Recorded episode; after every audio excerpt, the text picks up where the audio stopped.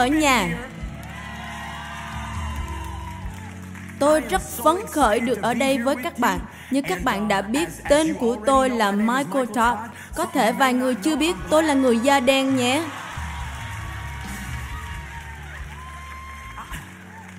Tôi rất phấn khởi vì mỗi lúc con dân Chúa hợp lại với nhau và có một sự mong đợi. Họ nói với tôi thế này, đến tầm 11 giờ 30 các bạn sẽ rất huyên náo. Nhưng tôi không biết là các bạn lại phấn khởi thế này. Tôi biết là Conquer rất thích kiểu này. Tôi tin rằng Đức Chúa Trời có lời của Ngài cho chúng ta hôm nay, nên tôi mong ước các bạn hãy chuẩn bị và tìm ba người, đập tay với họ và nói với họ rằng hãy sẵn sàng, hãy sẵn sàng, hãy sẵn sàng. Xin các bạn hãy ngồi. Hallelujah. Tôi rất vinh dự được ở đây. Um, Thật diệu kỳ cách Đức Chúa Trời hành động trước khi tôi bắt đầu. Tôi muốn các bạn biết vì có thể nhiều bạn chưa biết, có thể các bạn đã kinh nghiệm rất nhiều rằng các bạn không đến từ một hội thánh bình thường. Ồ, tôi đến hội thánh Elevation đấy mà. Phải, nhưng đó không phải là một hội thánh bình thường. Bạn có được hai người lãnh đạo đầy năng lực, mục sư Stephen và Holy Footage. Sự lãnh đạo của họ cùng đội ngũ thật là một hiện tượng phi thường. Dẫu họ có vắng mặt ở hội thánh thì bạn vẫn cảm nhận được nhịp đập con tim của họ. Đối với những đội ngũ phục vụ, hướng dẫn, ghi hình, thiếu nhi hay nhóm nhỏ, các bạn có thể dành một tràng pháo tay cho họ được không? Tất cả những con người đó đang ảnh hưởng đến cả thế giới và các bạn sẽ nghe một chút về lời chứng của tôi trước khi tôi bắt đầu. Thì các bạn ơi, vợ của tôi đang ở đây. Và cô ấy vẫn ổn. Cô ấy đã đến đây cùng tôi. Tại sao điều này lại đặc biệt? Bởi vì cuối tuần này là sinh nhật của cô ấy.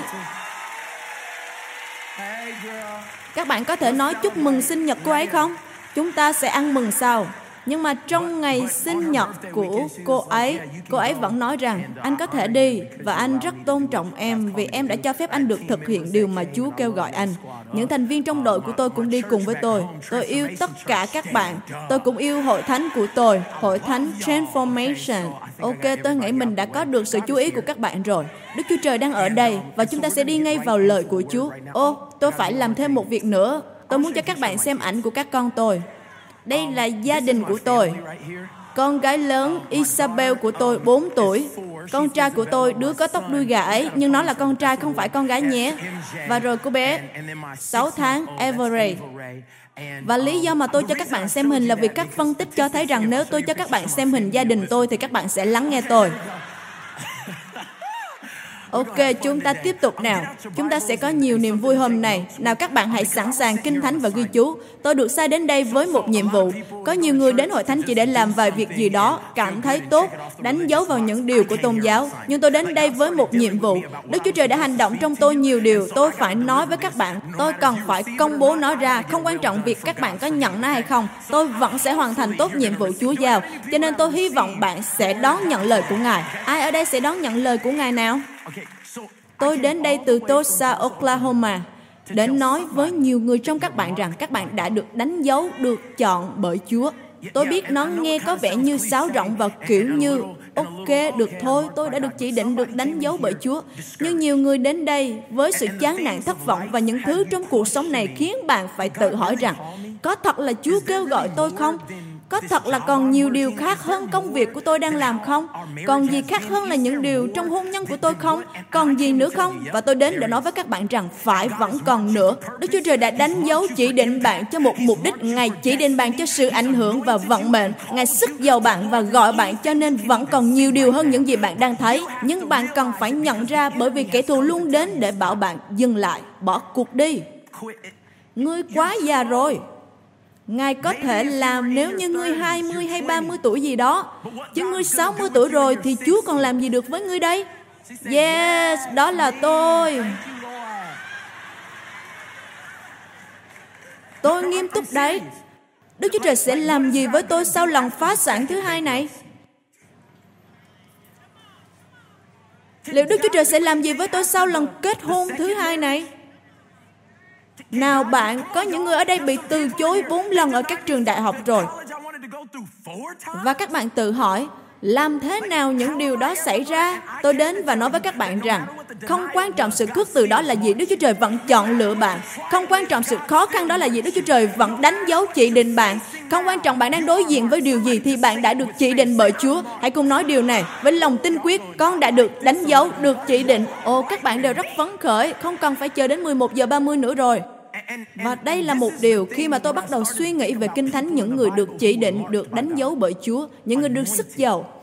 Tôi bắt đầu suy nghĩ về David, người được chọn từ lúc còn rất nhỏ, nhưng là cả một quá trình để ông đến được cung điện. Có cả một quá trình để đưa ông đến mục đích của mình, một quá trình đưa ông đến vận mệnh của ông. Và rất nhiều lần, những điều gì mà ma quỷ không thể phá hủy thì chúng nó gây phân tâm sao lãng nó không thể phá hủy chúng ta, cho nên nó làm cho chúng ta phân tâm sao lãng và rồi chúng ta bắt đầu suy nghĩ kiểu như một lần nọ chúng ta đầy lửa cho Chúa.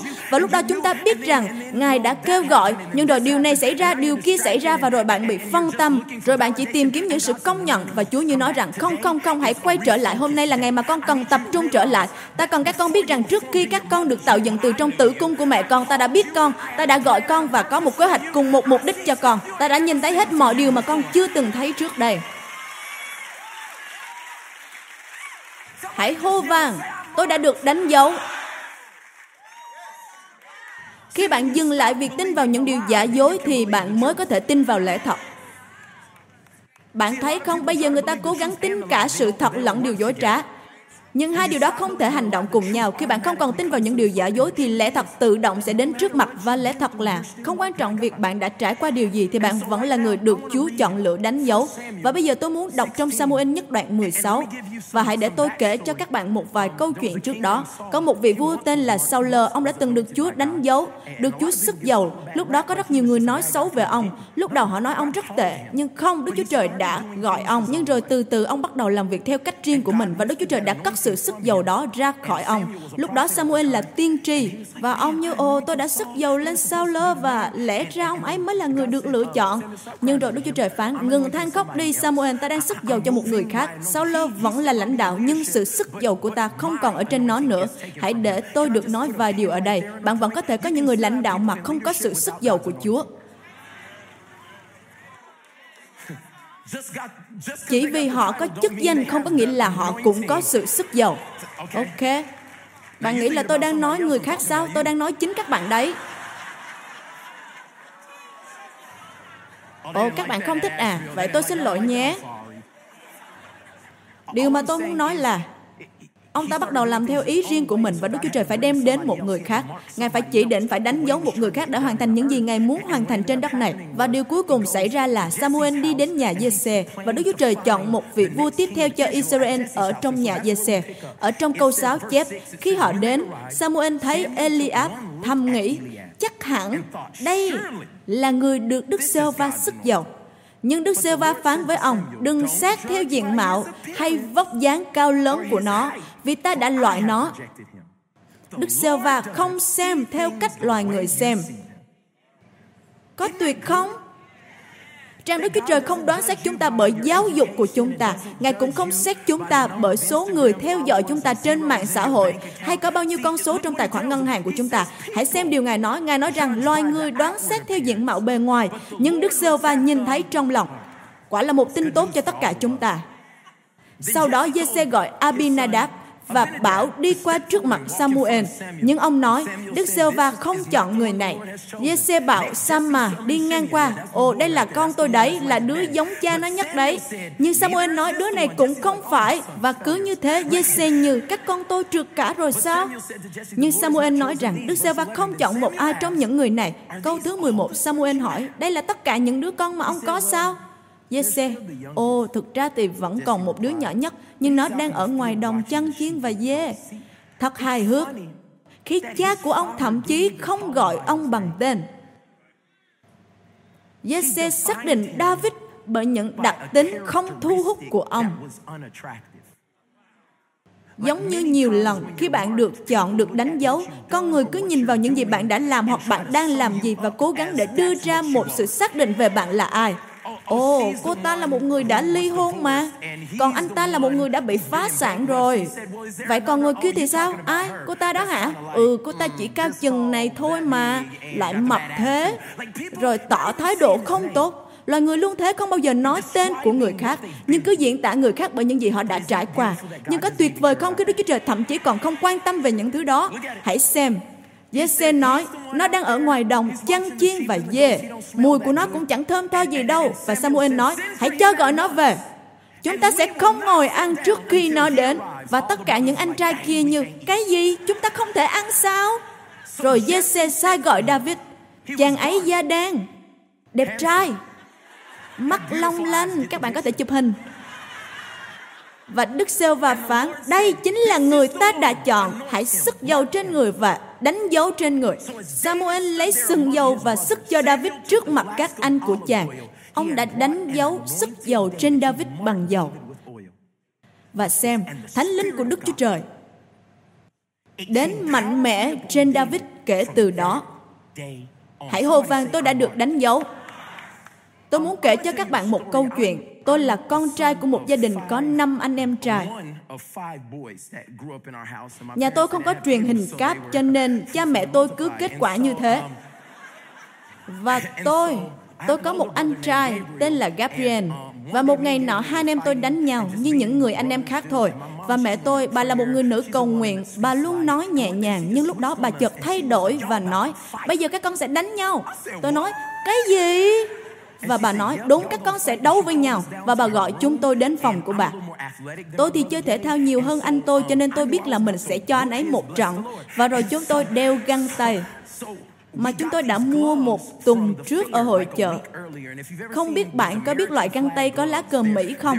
Ở mặt này thì họ độn lên rất dày, ở phía trong bên đây thì không có gì cả. Và bà đưa cho chúng tôi găng tay đấy và nói đánh nhau đi.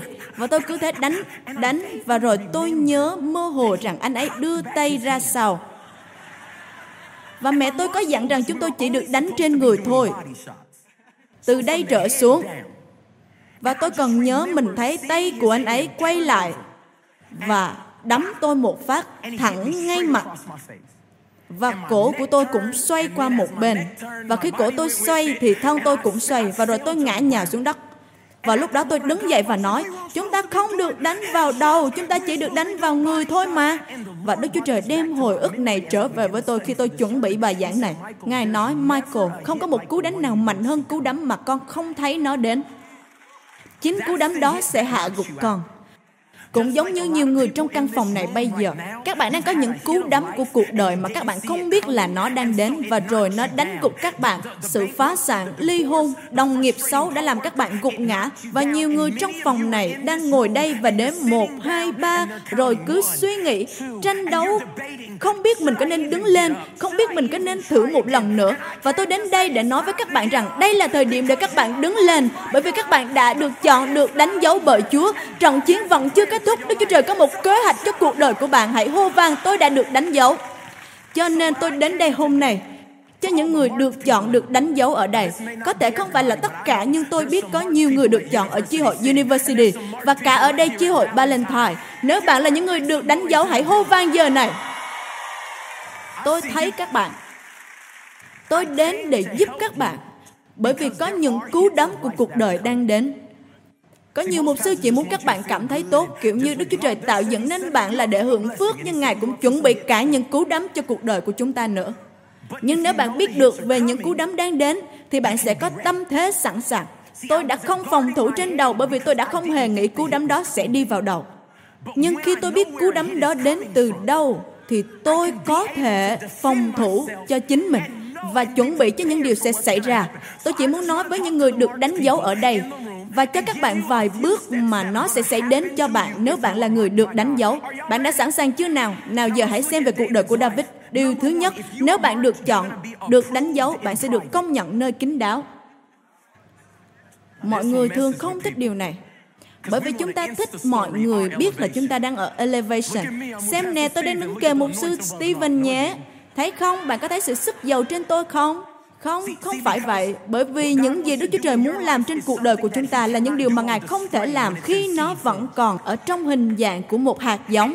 Và điều này thì khác với văn hóa của chúng ta. Bởi vì chúng ta luôn muốn mọi người biết rằng mình đã được công nhận. Chúng ta thường muốn mọi người nhận ra những gì Chúa đã làm trên cuộc đời của mình. Phải Ngài đã phán với chúng ta. Ngài đã cho bạn lời của Ngài trong hội nghị đó. Ngài đã đụng chạm khi bạn ngồi ở hàng ghế sau. Phải Ngài đã làm nhiều điều. Nhưng mọi người không cần phải biết hết những điều đó. Đức Chúa Trời đặc biệt công nhận bạn tại nơi kín đáo riêng tư. Tại sao? Bởi vì thời điểm để dễ dàng giết chết một điều gì đó, nhất là khi nó ở trong trạng thái sơ sinh. Và nhiều người cứ bày tỏ hết những giấc mơ, những khải tượng, những ý tưởng của mình ra bên ngoài khi nó vẫn còn đang trong giai đoạn sơ sinh non trẻ và rồi sự công kích sẽ đến để hủy diệt, để chôn vùi mọi thứ mà Đức Chúa Trời đã kêu gọi bạn làm. Hãy thử nghĩ về điều đó xem khi họ sợ hãi về việc Chúa Giêsu được sinh ra là một đấng Messi. Điều mà họ đã làm là gì? Họ đã giết hết tất cả những bé trai dưới 2 tuổi bởi vì thật dễ để giết một vị vua khi ngài ấy còn là một con trẻ. Và tôi đến đây để khích lệ các bạn rằng người ta không biết thì không có nghĩa là bạn không được đánh dấu. David thậm chí còn không được mời đến để dự tiệc. Họ chẳng mời gọi ông, nhưng ông hẳn đã thấy đoàn khách đến trước cả mọi người. Bởi vì ông là người chăn chiên, ông đang ở ngoài đồng nên ông có thể thấy khách đến, nhưng họ đã không mời ông đến bữa tiệc và ông cũng chẳng ra sức để được dự tiệc. Bởi vì David đã thỏa lòng trong việc mà Đức Chúa Trời kêu gọi ông làm và dành thời gian trong sự hiện diện của Chúa. Và điều xảy ra đó là họ phải tìm kiếm ông. Và khi ông bước vào phòng, các anh của ông đang đứng đó, có lẽ họ đang đói và ghen tị nữa. Vị tiên tri nói cậu đã được đánh dấu và David đã được công nhận nơi kín đáo và ông không cần phải đi ra ngoài nói với tất cả mọi người. Một sư đang nói gì vậy? Có những người trong căn phòng này biết rằng Đức Chúa Trời kêu gọi bạn đến những điều vĩ đại hơn là những việc mà bạn đang giải quyết hiện tại. Bạn vẫn là người được đánh dấu, dẫu rằng không ai biết và nếu như bạn không thấy cú đấm đó đang đến, bạn sẽ bắt đầu làm những việc để khiến người khác biết về mình. Và rồi sẽ có người nói những điều chết chóc trên những gì mà Đức Chúa Trời kêu gọi nó phải sống động. Các bạn có nghe điều tôi nói không? Họ có thể làm vậy đấy. Và tôi đang nói rằng các bạn đã được đánh dấu dẫu rằng mọi người không nhận ra. Thậm chí ai đó trong gia đình có nói rằng con đó, người đó chẳng làm được gì cả, rồi nó sẽ giống như ông của nó thôi. Tôi sẽ không để ý đến những điều đó nữa bởi vì tôi đã được công nhận nơi kín đáo rồi. Hãy hô vang, tôi đã được đánh dấu. Hãy để tôi giúp các bạn. Hãy xem Kinh Thánh luôn nói là Đức Chúa Trời ở cùng David. Đức Chúa Trời ở cùng David. Bạn có thể thử tìm kiếm Đức Chúa Trời ở cùng David. Và tôi hỏi Chúa tại sao Ngài luôn ở cùng David? Ngài trả lời bởi vì David luôn ở cùng với ta. Có rất nhiều người muốn Chúa ở cùng họ, nhưng họ lại không ở cùng Ngài. Và đương nhiên Ngài sẽ không xâm phạm vào cái lịch trình kín mít của các bạn đâu. Như chính xác là các bạn phải dành chỗ cho Ngài. Ngài là một quý ông, Ngài đứng ở ngoài và gõ cửa và bạn phải mời Ngài vào. Đức Chúa Trời đang phán với chúng ta hôm nay, nếu các con cứ làm điều mà ta vừa phán với các con, Dành thời gian trong sự hiện diện của ta, ta sẽ công nhận con nơi riêng tư kín đáo. Nếu bạn được đánh dấu, hãy để tôi đưa ra điểm thứ hai cho các bạn. Bạn được sức giàu trước khi được bổ nhiệm vào vị trí. Hãy hình dung bức tranh đó với tôi. David bước vào căn phòng. Samuel đánh dấu trên ông, sức giàu trên ông và nói rằng ông sẽ trở thành vị vua tiếp theo của Israel. Nhiều người trong chúng ta cứ trông chờ rằng ông sẽ đi cùng Samuel đến cung điện. Tôi sẽ cùng đi với ông. Nhưng rồi David đã đi đâu tiếp theo nào? Trở lại đồng cỏ bởi vì ông đã được sức giàu trước khi ông có được vị trí của mình. Và nhiều người trong chúng ta dường như cảm thấy rằng, không không không, tôi là người đã được sức giàu, cho nên đây là lúc để tôi bước lên bục giảng. Tôi là người đã được sức giàu, cho nên đây là lúc để tôi trở thành giám đốc điều hành. Tôi đã được sức giàu và như ông đã nói, tôi sẽ là một vị vua tiếp theo của Israel. Nào đi thôi. Và nó giống như chúng ta cứ cố gắng đạt được ngay lúc đó, nhưng Chúa đang nói rằng, ta muốn sức giàu cho con và ta muốn con trở lại nơi đã ảnh hưởng đến tâm linh của con để con tạo nên sự khác biệt ở đó. Cho nên David được sức giàu để làm vua nhưng rồi ông phải trở lại đồng cỏ với chiên và dê giống như nơi mà bạn sẽ đi đến vào sáng thứ hai nhỉ và rồi Chúa nói, con có thể làm nên sự khác biệt ở đó không? Con có thể trở thành ánh sáng nơi các trường học tâm tối đó không? Liệu con sẽ trở thành người đại diện cho ta chứ? Nào hãy bước vào và thay đổi tình thế. Liệu các con sẽ đứng lên và đại diện cho ta tại nơi bệnh xá đó không? Tại bệnh viện đó không? Và nhiều người trong chúng ta không thấy cú đấm đó đến cho nên, Chúa ơi, con là người đã được sức giàu đúng không? Phải con đã được sức giàu nhưng giờ hãy quay lại đồng cỏ với chiên đi. Tiếp tục phục vụ với các em thiếu nhi đi. Mục sư ơi, tôi có rất nhiều bài hát hay, hội thánh Elevation này cần phải nghe. Vâng, sẽ được nghe vào đúng thời điểm nhé. Giờ hãy quay lại phục vụ thiếu nhi đi và nhớ đừng hát. Bạn biết đấy, những người này thường cố để cho mọi người thấy họ đã làm được điều này điều kia. Nhưng mà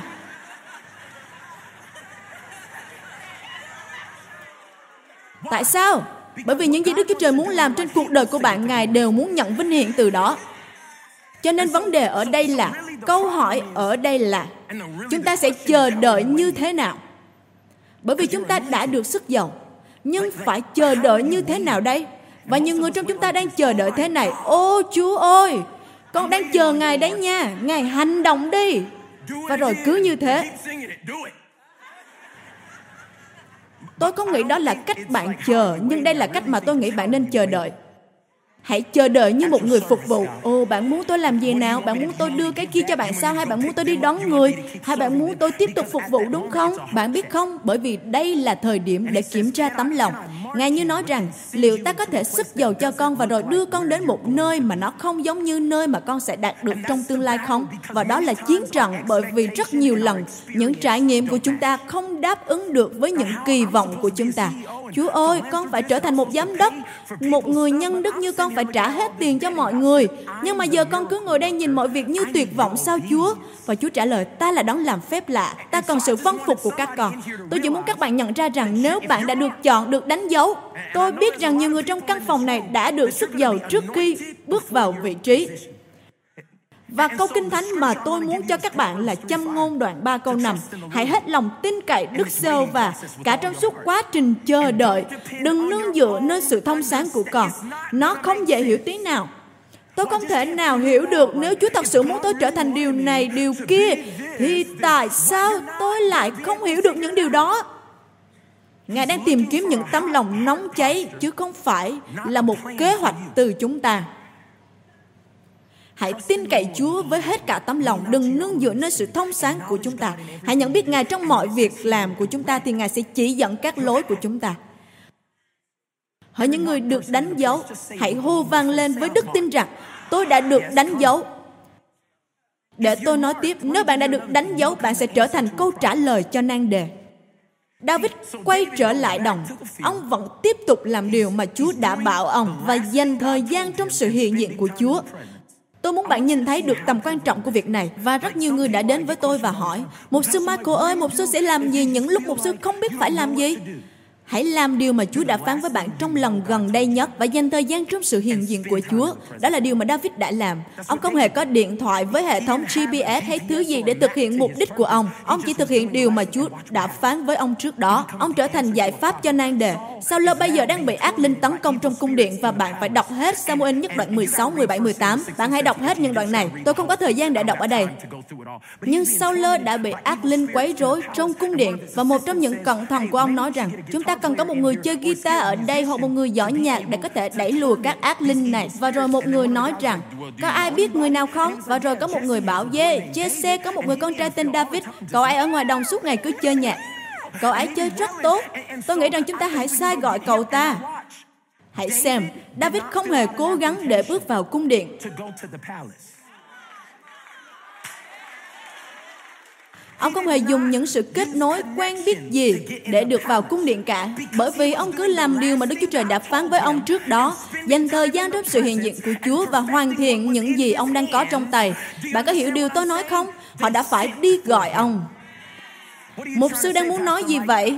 Khi bạn cứ tiếp tục làm điều Chúa phán với bạn thì bạn sẽ không bao giờ phải bỏ tiền ra để mua một vị trí, nhưng họ sẽ phải đi mời gọi các bạn. Tôi biết điều này không tương thích gì với văn hóa hoài bão, tham vọng của chúng ta. Cứ phải xen lẫn xô đẩy nhau. Họ sẽ gọi bạn đến. Họ đã cho gọi David. Và tôi muốn bạn thấy điều này. Bởi vì David đã không đến cung điện tay không. Ông đến như một giải pháp cho nan đề. Và nhiều người đang ngồi đây có đầy những kỹ năng mà Đức Chúa Trời đã ban nhưng thậm chí chúng ta không còn sử dụng đến chúng nữa. Nhưng nếu David không thể chơi nhạc, ông đã không thể được mời vào cung điện. Bạn hiểu điều tôi đang nói chứ, nhưng khi ông ở tại đồng cỏ, ông đã thực hành những gì có trong tay của ông. Và ông đã đến được cung điện, hãy xem, ông đã biết đó chính là nơi mà mình đã được Chúa chọn lựa để trị vì. Nhưng lúc đó ông đã đến không như một vị vua hay hoàng tử, ông đến như một người phục vụ. Một sư Mai đang muốn nói gì vậy ạ? À? Đức Chúa Trời cho phép bạn chạm vào tương lai, nhưng không phải với vai trò của một người người quan trọng nhưng là một người phục vụ và nhiều lần chúng ta bị căng thẳng bởi vì chúng ta biết mình được đánh dấu và chúng ta lẽ ra phải ở trên bục giảng, lẽ ra chúng ta phải đến mức này, lẽ ra chúng ta phải ở đó và Chúa phán, yeah, ta muốn con đến đó và ta muốn con phục vụ người khác. Con vẫn chưa được cầm micro đầu, con sẽ không vào những cuộc họp đầu và hãy xem, bục giảng sân khấu là nơi đưa bạn lên từ những gì bạn làm dưới đây. Nếu như bạn không làm ở dưới này thì Chúa sẽ không cho bạn lên làm việc ở trên đây. Nếu như bạn không làm tốt ở dưới này thì Ngài sẽ không cho phép bạn bước lên đây và hoàn thành tốt nếu như bạn không ở dưới đây. Bạn có nghe điều tôi nói không? Đức Chúa Trời đang phán với các bạn. Ta cần các con tiến lên ở bất kỳ nơi nào các con đang ở và hãy trở thành giải pháp cho những nan đề. Và người trong các bạn bây giờ cần quay trở lại và phục vụ mọi người và đừng đòi hỏi điều gì cả. Tôi không thấy có sự liên kết nào cả. Đó là bởi vì Đức Chúa Trời đang hành động, đang nhào nặng và uống nắng tấm lòng của tôi. Tôi không cần sự công nhận của các bạn bởi vì tôi đã được công nhận nơi riêng tư rồi. Tôi không cần các chức danh hay địa vị của bạn bởi vì tôi đã được sức giàu trước khi được bổ nhiệm. Và điều tôi đang làm bây giờ là trở thành giải pháp cho những nan đề. Tôi sẽ cho bạn biết một bí mật. David xứng đáng để được thăng tiến lên một cấp độ mới bởi vì ông đã đánh bại những kẻ quấy rối người lãnh đạo của ông. Bạn muốn biết cách để được lên một cấp độ khác không? Hãy xác định lãnh đạo của bạn là ai và đánh bại những kẻ quấy rối lãnh đạo của bạn đi. Và Chúa phán, đó chính là tấm lòng mà ta tìm kiếm. Đó là cậu bé trung học đánh bại những kẻ quấy rối cha mẹ mình. Chán bát thì luôn rất bẩn, và các bạn ghét phải bị ướt bẩn tay. Tôi cũng ghét nữa. Nhưng hãy suy nghĩ về chuyện đó đi. Tôi sẽ đánh bại những gì quấy rối người mẹ đơn thân của tôi. Bà đã phải làm hai công việc và còn phải rửa chén đĩa nữa sao? Hãy làm và xem Chúa sẽ làm gì trong cuộc đời của bạn bạn không thích người sếp đó và họ cũng chẳng thích bạn. Nghe tôi nói chứ. Và bạn muốn nói rằng mục sư ơi, không không không, cô ta xấu lắm, độc ác lắm, tôi không thể chịu nổi cô ta. Tôi muốn bạn đến và hỏi thăm cô ấy vào thứ hai này. Thách thức lớn nhất của bạn là gì?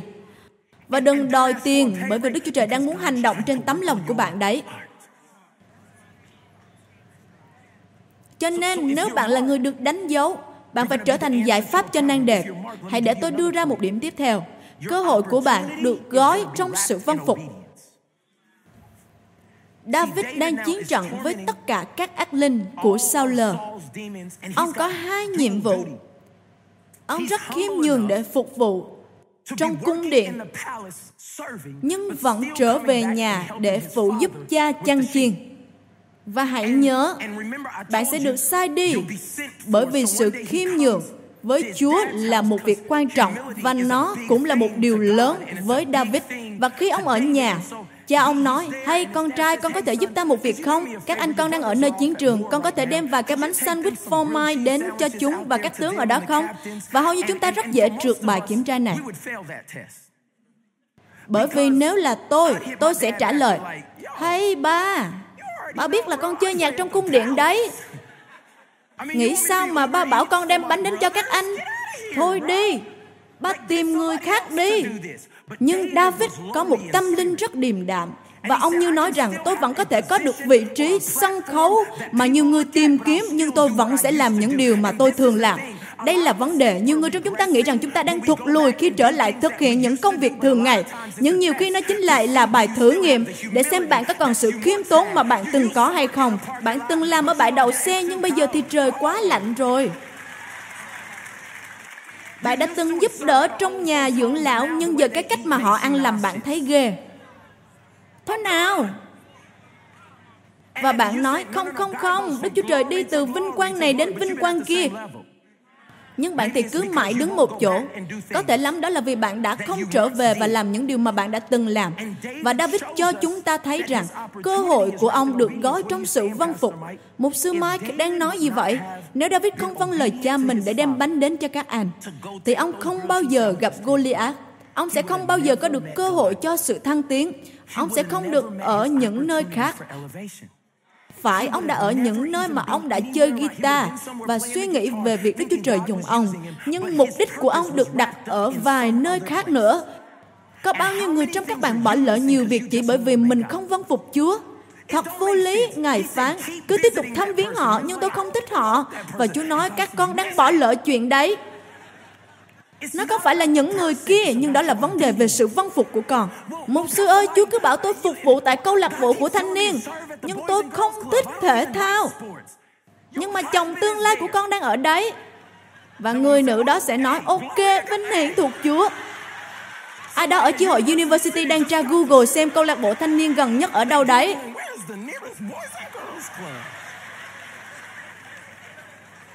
Điều tôi tìm biết là sự vâng phục không phải là vấn đề con người, nhưng là việc Đức Chúa Trời có được tấm lòng của bạn ra sao. Và nếu như cơ hội tiếp theo của bạn được gói trong sự vâng phục, nhưng đây chỉ là khi bạn được đánh dấu Vậy thì để tôi đưa thêm vài điều cho những người đang ngồi ở đây. Bạn nghĩ rằng Chúa đang gọi bạn cho những điều khác. Samuel nhất đoạn 17 câu 20. Sáng hôm sau David dậy sớm giao chiên cho một người khác chàng, rồi khăn gói lên đường như giê đã dặn. Thật vui khi Chúa cho bạn một sự kêu gọi. Kinh Thánh chép, David giao chiên lại cho một người khác. Đức Chúa Trời không bao giờ bảo bạn bỏ một việc gì đó chưa hoàn thành để làm điều mới cả. Hội thánh rất lộn xộn về điều này. Đức Chúa Trời kêu gọi tôi để làm điều này và rồi nó chỉ sụp đổ. Hãy nhớ sự quản trị là tấm lòng của Đức Chúa Trời. Và David giao trách nhiệm của mình cho một người khác bởi vì ông biết Đức Chúa Trời sẽ hành động điều gì đó bên trong ông cho tương lai của ông.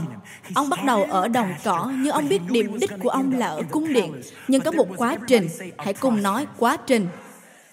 Khi bạn được đánh dấu, bạn sẽ trải qua một quá trình. Điểm kế tiếp, bạn sẽ được nâng lên thông qua những trở ngại. Điều này sẽ khiến nhiều người vấp ngã. Bởi vì chúng ta đã được dạy bởi văn hóa phương Tây và trong hội thánh rằng khi chúng ta gặp trở ngại, hãy rút lui. Đây chính là điều mà toàn bộ dân Israel, toàn quân đội nhìn thấy Goliath. David đi giao bánh sandwich và ông nhìn thấy cả đội binh ở ngoài đó. Và Goliath suốt 40 ngày chế diệu Chúa và cả đội quân Israel như đóng bằng. Vì thế, tên này dám nói về Đức Chúa Trời của chúng ta sao? Và David bước lên, đưa sandwich cho các anh. Kẻ đó là ai vậy? Hắn nói gì vậy? Hắn dám nói gì vậy? Các anh đều nghe thấy sao? Yeah, hắn ta đã làm vậy 40 ngày rồi. Nhưng các anh chẳng làm gì sao? Kẻ Philippines không cắt bì kia là ai? Đây là những từ rủa xả đấy, những từ không hay ho gì hết. Và David nói, tôi sẽ không ngồi đây và nghe tên không cắt bì này xúc phạm Chúa của tôi đâu. Cho nên, nơi mà hàng ngàn người lùi bước bởi họ thấy trở ngại, thì David lại bước lên phía trước và ông nhìn thấy một cơ hội. Trở ngại và cơ hội gần như giống nhau. Nó phụ thuộc vào ai đang ở phe của bạn. Cho nên khi Đức Chúa Trời đứng về phía của chúng ta, thì khi họ đưa cho bạn chuẩn đoán về bệnh ung thư, thì hãy xem đó là cơ hội. Chúa bảo bạn hãy bước lên phía trước vì ta sẽ là đấng chữa lành cho con. Ta sẽ nhận vinh hiển từ đó. Khi sự chết ở trước mắt con, đừng lùi bước, hãy bước lên vì ta là Jehovah Jireh, đấng chu cấp cho con mọi điều. Các bạn hãy phấn khởi lên vì chướng ngại vật của các bạn không còn là khó khăn nữa, không còn là trở ngại nữa. Vì nếu Đức Chúa Trời đứng về phía chúng ta thì không ai có thể nghịch với chúng ta. Hãy ngợi khen Chúa của chúng ta ngay giờ này. Nào hãy hô vang ngợi khen Ngài giờ này. Trở ngại không còn nữa. Bởi vì chúng ta đã được đánh dấu liệu chúng ta nên tránh xa các chướng ngại vật hay tiến lên đối mặt với nó bởi vì chúng ta biết ai ở phía của chúng ta và hãy ngồi trước nào David đang ngồi đó, nhìn thấy mọi người gọi sự việc là trở ngại, nhưng ông lại nhìn thấy là cơ hội. Tại sao vậy? Bởi vì khi David ở đồng cỏ, không ai biết cả. Đức Chúa Trời đã dạy ông nhiều điều nơi riêng tư đó. Mục sư đang nói gì vậy? Đức Chúa Trời sẽ dạy bạn nhiều điều trong nơi kín đáo. David nói, tôi sẽ hạ hắn. Sao lơ nói, con chỉ là một cậu bé, con không thể làm được. Và David trả lời, đúng như vua nói thật buồn cười, đúng thật là điên rồ những gì mà đội quân của vua đã làm. Điều mà vua không biết về tôi, khi không ai để ý, nơi không có những câu chuyện hào nhoáng, không có website, không ai biết tôi là ai, đã có những con gấu đến. Và lúc đó cũng chỉ có tôi ở cánh đồng. Cũng chẳng ai mời tôi đến những bữa tiệc. Nhưng Đức Chúa Trời đã dạy tôi làm những điều điên rồ với cái trành và vài viên đá này. Và rồi sư tử đến. Chúng nghĩ là sẽ hạ được tôi, nhưng tôi cứ thế chuẩn bị. Có thể đây là lần đầu mọi người nhìn thấy việc này, nhưng đối với tôi, đây không phải là lần đầu. Bởi vì Đức Chúa Trời đã dạy tôi nhiều điều những lúc không có ai nhìn thấy. Khi tôi ở nơi đồng cỏ, Ngài dạy tôi cách vận dụng những gì tôi có và thực hiện nó. Và tôi muốn nói với các bạn rằng bạn không cần người khác nhìn thấy, nhưng sẽ có những lúc nó sẽ được trình chiếu rộng rãi. Đức Chúa Trời sẽ nhận được vinh hiển bởi vì những điều Ngài đã dạy bạn nơi đồng cỏ. Hãy hô vang, tôi đã được đánh dấu.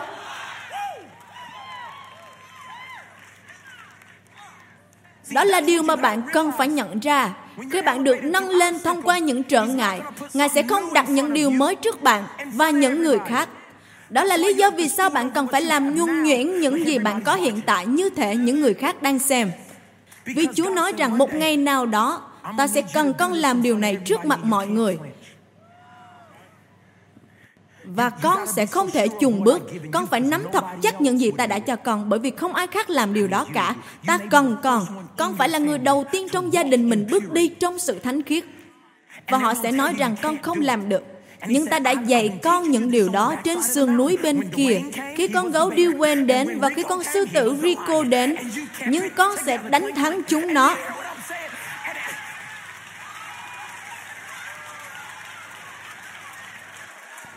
Mục sư Steven nói tôi có thể giảng như ở nhà, có đúng vậy không? Điều tôi muốn nói là bạn không thể chung bước khi giai đoạn lớn lao đến. Cho nên khi bạn được đánh dấu, điểm tiếp theo, bạn phải là chính bạn. Ok. Ok. Chúa, con đã được công nhận nơi kín đáo con đã được sức giàu trước khi được bổ nhiệm vào vị trí. Cho nên con vẫn sẽ thỏa lòng với những công việc hiện tại. Con vẫn sẽ hoàn thiện kỹ năng của mình cho đến khi con có thể giải quyết được những nan đề. Và rồi con hiểu rằng cơ hội kế tiếp của con được gói trong sự vâng phục. Cho nên con chỉ cần lắng nghe những gì Ngài nói và dành thời gian với Ngài. Ok, con đã hiểu rồi. Con sẽ đối mặt với mọi trở ngại. Những chướng ngại vật đó sẽ không thể hạ được con. Nhưng chỉ để nâng con lên mà thôi. Cho nên con sẽ bước tiến đến đó. Và Ngài đứng về phía con. Ngài phán với con rằng, con không phải là chính con như khi người ta cố đặt bộ giáp của Saul lên David thì nó không vừa. Nhưng có thể một ngày nào đó sẽ vừa. Ngày mà ông làm vua. Nhưng hiện tại nó vẫn chưa vừa. Và Chúa không mong đợi David trở thành một người mà không thể nào đánh bại Goliath. Chúa phán ta sẽ dùng con khi con là chính con. Hãy lấy cái trành và nhặt năm viên đá. Đó là những gì con biết. Đó là những điều mà ta muốn dùng để bẻ gãy tâm trí của những người khác. Những người nghĩ rằng con phải nói giống người nào đó, ăn mặc giống ai đó, hay phải giống ai đó. Đức Chúa Trời phán ta đã tạo nên con là Dạ, con hơi yếu đuối nhưng hài hước và vui vẻ. Ta sẽ sử dụng hết những điều đó, nhưng con không thể làm theo người khác bởi vì sự thành công của họ trong một lĩnh vực nào đó. Vì Đức Chúa Trời phán con có một dấu vân tay và một hệ DNA riêng của con mà nó sẽ giúp con mở khóa các ơn của con trên đất này và con có rất nhiều nguồn lực trên đất này khi con là chính con. Chỉ khi bạn được đánh dấu và bạn là chính bạn, tôi không thể bước lên đây và trở thành ai đó. Vài người trong các bạn như mục sư Steven đi rồi, vậy thì mục sư John Ray đâu nhỉ? Mục sư John Ray đây này, tôi là phiên bản mỏng nhỏ của mục sư đấy. Bạn phải là chính bạn. Và điều cuối cùng là khi bạn được đánh dấu, hãy hô vang được đánh dấu. Khi bạn được đánh dấu, bạn phải đủ can đảm để tôn trọng, tôn quý người lãnh đạo. Điều này hơi đau đấy. Có nghĩa là bạn phải làm giống như David. Bởi vì ông đánh bại Goliath cắt đầu hắn và giờ đã có người theo ông. Nhìn David kìa, nhìn ông ấy kìa, thật tuyệt. David không hề có những điều này trước đây. Rồi một ngày nọ, nhóm người đó sáng tác một bài hát. David, David, David giết hàng vạn, sao lơ chỉ hàng ngàn. Đó là điều đã xảy ra. Kinh Thánh chép như thế đấy.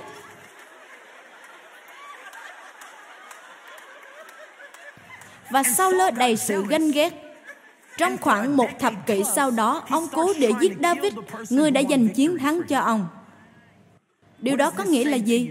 Rất nhiều lần, những người mà bạn chiến đấu cho họ và trong những mối quan hệ bạn đã chiến đấu, cùng nhiều điều mà bạn đã cố gắng giữ, nhưng rồi ở những lúc nào đó họ đã trở mặt, dẫu bạn là người rất tốt. Nó rất đau, giống như bạn đang chạy nhưng nó là một cú đấm. Bạn không thấy nó đến, những người bạn thân nhất sẽ rất dễ khiến bạn bị đánh bại tôi đã nghĩ là bạn tin tôi chứ tôi đã nghĩ và rồi họ rời bỏ bạn và bạn nghĩ rằng ồ có thể đức chúa trời đã không gọi tôi không, không, các bạn đã được đánh dấu. Đức Chúa Trời đã gọi bạn trước khi bạn được hình thành trong bụng mẹ. Ngài muốn dùng tất cả những điều đó. Nhưng bạn sẽ làm gì khi bạn có cơ hội để nói với họ về bộ quần áo dơ bẩn của họ? Và việc nói hành. Rồi ai đó gọi bạn để tham khảo công việc bạn phải có đủ can đảm để tôn trọng tôn quý họ david không sử dụng những gì ông biết về Saul để hạ gục ông. Có một câu chuyện nói rằng ông ở trong một cái hang và Saul vào đó để đi tiền. Và những người của David bảo ông hãy giết hắn đi. David như, đó có phải là Saul không? Và họ cứ bảo giết hắn đi, giết ông ấy đi. Và David bước đến.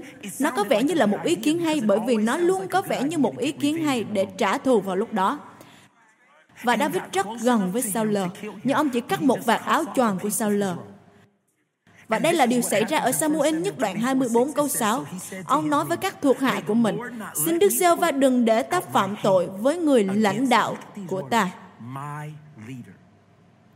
là người được Đức Sơ Va chọn lựa. Một sứ đang muốn nói gì nữa đây? Cho đến khi Đức Chúa Trời dịch chuyển sao lơ hay sếp của bạn, hay những người làm bạn mệt mỏi hoặc những người hãm hại bạn, cho đến khi Ngài chuyển dời họ, thì họ vẫn là lãnh đạo của bạn.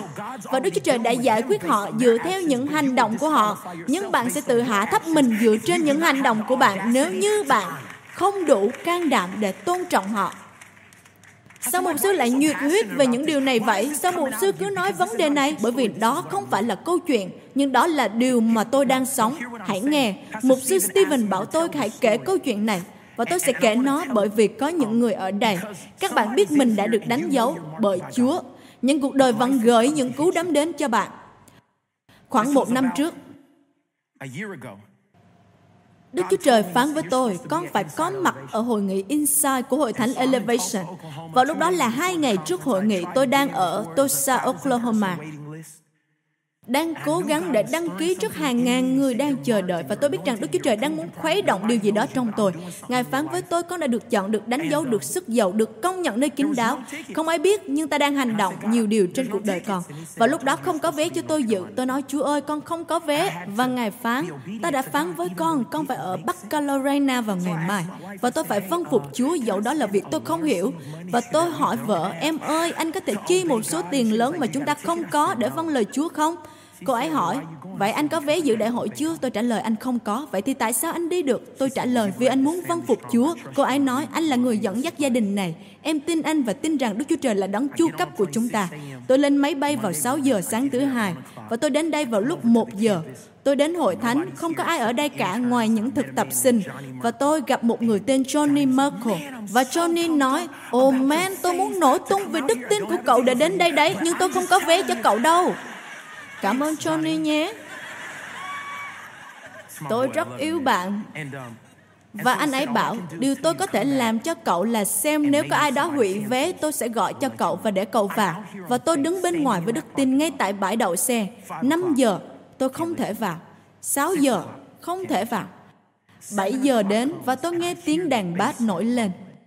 Và tôi nói, Chúa ơi, Ngài nói rằng con phải ở đây mà. Phải, ta đã nói thế. Hãy chờ ta hãy chờ ta và tôi cứ đứng ở bãi đậu xe và nói, ồ nếu con không thể vào thì con sẽ thờ phượng ngoài này. Vua phục sinh đang khiến con được sống lại. Bởi thánh linh Ngài nên con đang đứng ở ngoài đây. Cứ như tôi được trải nghiệm sự thờ phượng tại bãi đậu xe. 7 giờ 5 phút. Và họ nói đã có người hủy vé. Chúng tôi sẽ để bạn vào. Tôi không có một cái ghế nào Tôi cứ bước vào, tìm chỗ ngồi và nói rằng Chúa ơi, Ngài quá thành tín với con. Và tôi bước đến khu vực này. Tôi đến với chiếc ghế này. Trong suốt một ngày rưỡi, tôi ngồi tại đây. Mục sư Stephen cứ giảng vào trong chính cuộc đời tôi. Mục sư nói các bạn sẽ chiến thắng từ bên trong. Đức Chúa Trời bắt đầu nạp vào tôi mọi thứ tôi cần để trở về và hoàn thành nhiệm vụ của tôi. Và rồi tháng 8 2017 đến, tôi được tác động rất mạnh mẽ. Tôi đã quay lại và bí mật thu âm hết mọi thứ trên điện thoại để cho nhóm của tôi được nghe. Hãy tha thứ cho tôi nhé, nhưng tôi rất được ảnh hưởng một cách mạnh mẽ bởi những gì đã xảy ra và tôi muốn cảm ơn những người đã ảnh hưởng đến cuộc đời tôi. Và tôi rất muốn cảm ơn mục sư Stephen nên Chúa ơi xin Ngài cho con cơ hội. Và rồi tháng 8, một người bạn của tôi, Paul Doherty, tổ chức một hội nghị có mục sư Stephen đến. Tôi đã gọi cậu ấy và nói, bạn ơi, mục sư Stephen giảng nên tôi sẽ đến đến đấy. Và anh ấy nói, đừng lo tôi sẽ sắp cho bạn một chỗ ngồi kế mục sư Stephen. Và tôi như, ô, thật chứ. Và rồi điều đó đã xảy ra. Nhưng khi tôi bước vào đó thì Chúa phán, con đừng nói chuyện với Stephen, đừng gặp, đừng nói chuyện với cậu ấy. Tôi nói, là mục sư Stephen đấy Chúa. Ngài đang nói gì vậy? Con chỉ muốn cảm ơn thôi mà. Và Ngài trả lời, ta không muốn con làm điều đó, ta muốn làm nó. Và Paul ở trên bục, Stephen và Chuck ngồi ngay trước mặt tôi. Và Paul nói, Sao các bạn không xoay lưng và bắt tay với người bên cạnh? Và tôi phải nói, xin chào Susan. Thật đấy, tôi đã quay ngược lưng lại và bắt tay với một người nữ tên là Susan. Nhưng Đức Chúa Trời đã dạy tôi, đừng nương dựa vào sự thông sáng của con. Đừng làm theo cách của con, vì ta đang xây dựng vài thứ trên cuộc đời con. Đó là tháng 8, tháng 10. Tôi nhận được một tin nhắn từ trợ lý của tôi và cô ấy nói, Mục sư, hãy kiểm tra tin nhắn riêng vì mục sư Stephen đang muốn liên lạc với mục sư. Tôi nói, còn có mục sư Stephen khác nữa sao? 5 phút sau tôi nhận được một tin nhắn từ trợ lý của mục sư Stephen. Khoảng 1 phút 45 giây, mục sư đã ghi âm và gửi cho tôi. Mục sư nói, tôi đã nhìn thấy cậu. Khi tìm kiếm các bài giảng của tôi trên YouTube thì tôi thấy cậu là người kế tiếp và tôi đã nghe cả bài giảng của cậu. Tôi được làm mới lại, được tác động. Đức Chúa Trời đã chọn cậu sức giàu cho cậu. Mục sư Stephen đã nói thế suốt một phút và tôi như Mục sư Stephen ơi. Nào hãy nghe. Đó là tháng 10 và tôi cảm thấy rất tuyệt vì tôi đã không tự làm nó. Chúa đã làm điều đó xảy ra và Chúa nói, Michael, đó chỉ là một phép lạ nhỏ, rất nhỏ thôi, để con biết rằng ta có thể làm rất nhiều phép lạ khác. Bởi vì ta đã chọn con, đã đánh dấu con. Và rồi tôi nói, ok, con sẽ tiếp tục hoàn thành nhiệm vụ của mình. Con sẽ tiếp tục làm điều Ngài đã phán với con và dành thời gian trong sự hiện diện của Ngài. Tôi đã nhận được một cuộc điện thoại vào đầu năm. Thư ký của tôi nói khi tôi đang ở trong văn phòng. Cô ấy nói, Mike, một sư Steven đang gọi anh nè. Tôi bảo, cô đừng đùa với tôi như thế. Cô ấy bảo, họ muốn mời anh đến giảng trong các buổi nhóm cuối tuần sau lễ phục sinh. Tôi như, cô đang nói gì với tôi thế? Cô ấy nói, họ mời anh đến. Và ngay lúc đó, tôi nhận ra rằng Đức Chúa Trời đã viết lên câu chuyện mà không một ai có thể chiếm đoạt được nó. Hãy xem điều gì xảy ra.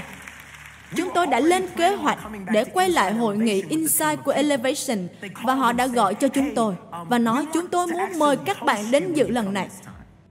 Tôi nói, vậy là sao? Họ giải thích rằng sẽ có chỗ ngồi cho các bạn và mục sư Stephen muốn gặp gỡ các bạn. Và đó là một giây phút kỳ lạ với tôi. Chúa nói, ta là đấng có thể đem con từ một chỗ, không có ghế ngồi trong hội thánh. 12 tháng sau, con đã được sắp đặt một chỗ ngồi có tên của con trên đó. Các bạn có nghe thấy tôi không? Các bạn có nghe thấy tôi không? Rằng Đức Chúa Trời chính là đấng đang trị vì trên Elevation. Các bạn đã được gọi, được chọn, được Ngài đánh dấu và được Ngài sức dầu. Nhưng liệu các bạn có để Ngài làm điều đó hay không? Và tôi đứng đây trước các bạn hôm nay không phải là một người chuyên nghiệp. Tôi đứng trước các bạn như một người được đánh dấu và công nhận nơi kín đáo. Và Đức Chúa Trời đã dấy tôi lên cho tôi một sự tăng trưởng đây là điều mà tôi muốn nói với các bạn. Ngài đã đấng làm mọi điều mà con người không mong đợi. Nếu các bạn trải qua quá trình này và cho phép Ngài thì Ngài sẽ làm những điều mà con người không thể tin nổi và Ngài sẽ nhận mọi sự vinh hiển. Nào, hãy hô vang và ngợi khen Ngài. Nếu bạn biết mình được đánh dấu và biết rằng Ngài sẽ hành động